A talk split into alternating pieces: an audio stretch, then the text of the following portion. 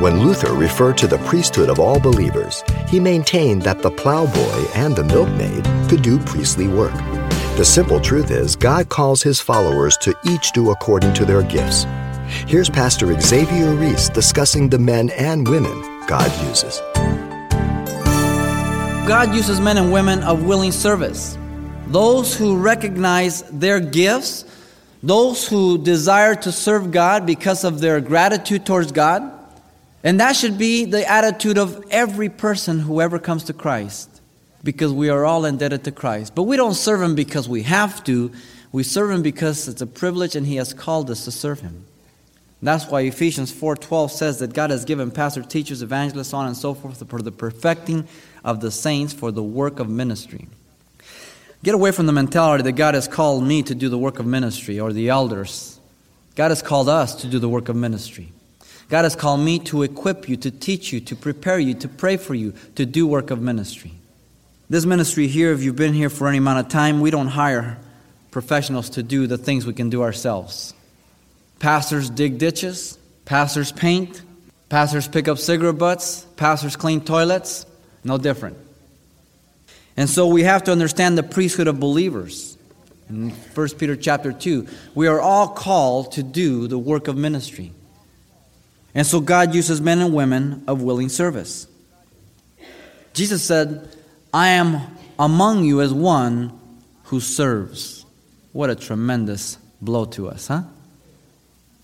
God among us as one who serves. And sometimes we think we're beyond that. There are some guys, you know, I mean, usually when people come in, they vacuum, they clean, they have the whole thing all squared away. We usually put people in that position at first to prove them and see where they're at. Some individuals don't like cleaning toilets, they think they're above it. And so they come one or two times and they're no longer there. Sometimes we have the idea that if I'm going to serve, I want to be up front. And when they find out they're not going to be put up front, they back off.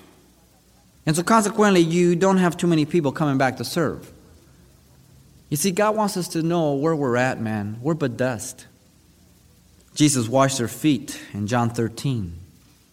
And he said, I've given you an example. That was the task of a servant. You would come into a house, you've been walking all day. In those days, they didn't have public toilets. So when you walked around and everywhere else, when you came in, your feet were dirty. And whose job was it to clean those filthy feet with excrement on it and everything else? The slave. Take your sandal off, wash your feet, dry them, take your sandal, clean it off. We're bond servants of Jesus Christ, willingly. Paul calls himself a bond servant.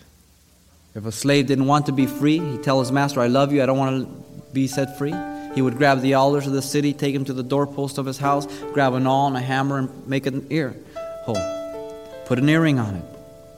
Bond slave, I serve my master. Are you a bond slave of Jesus Christ? Who are you serving?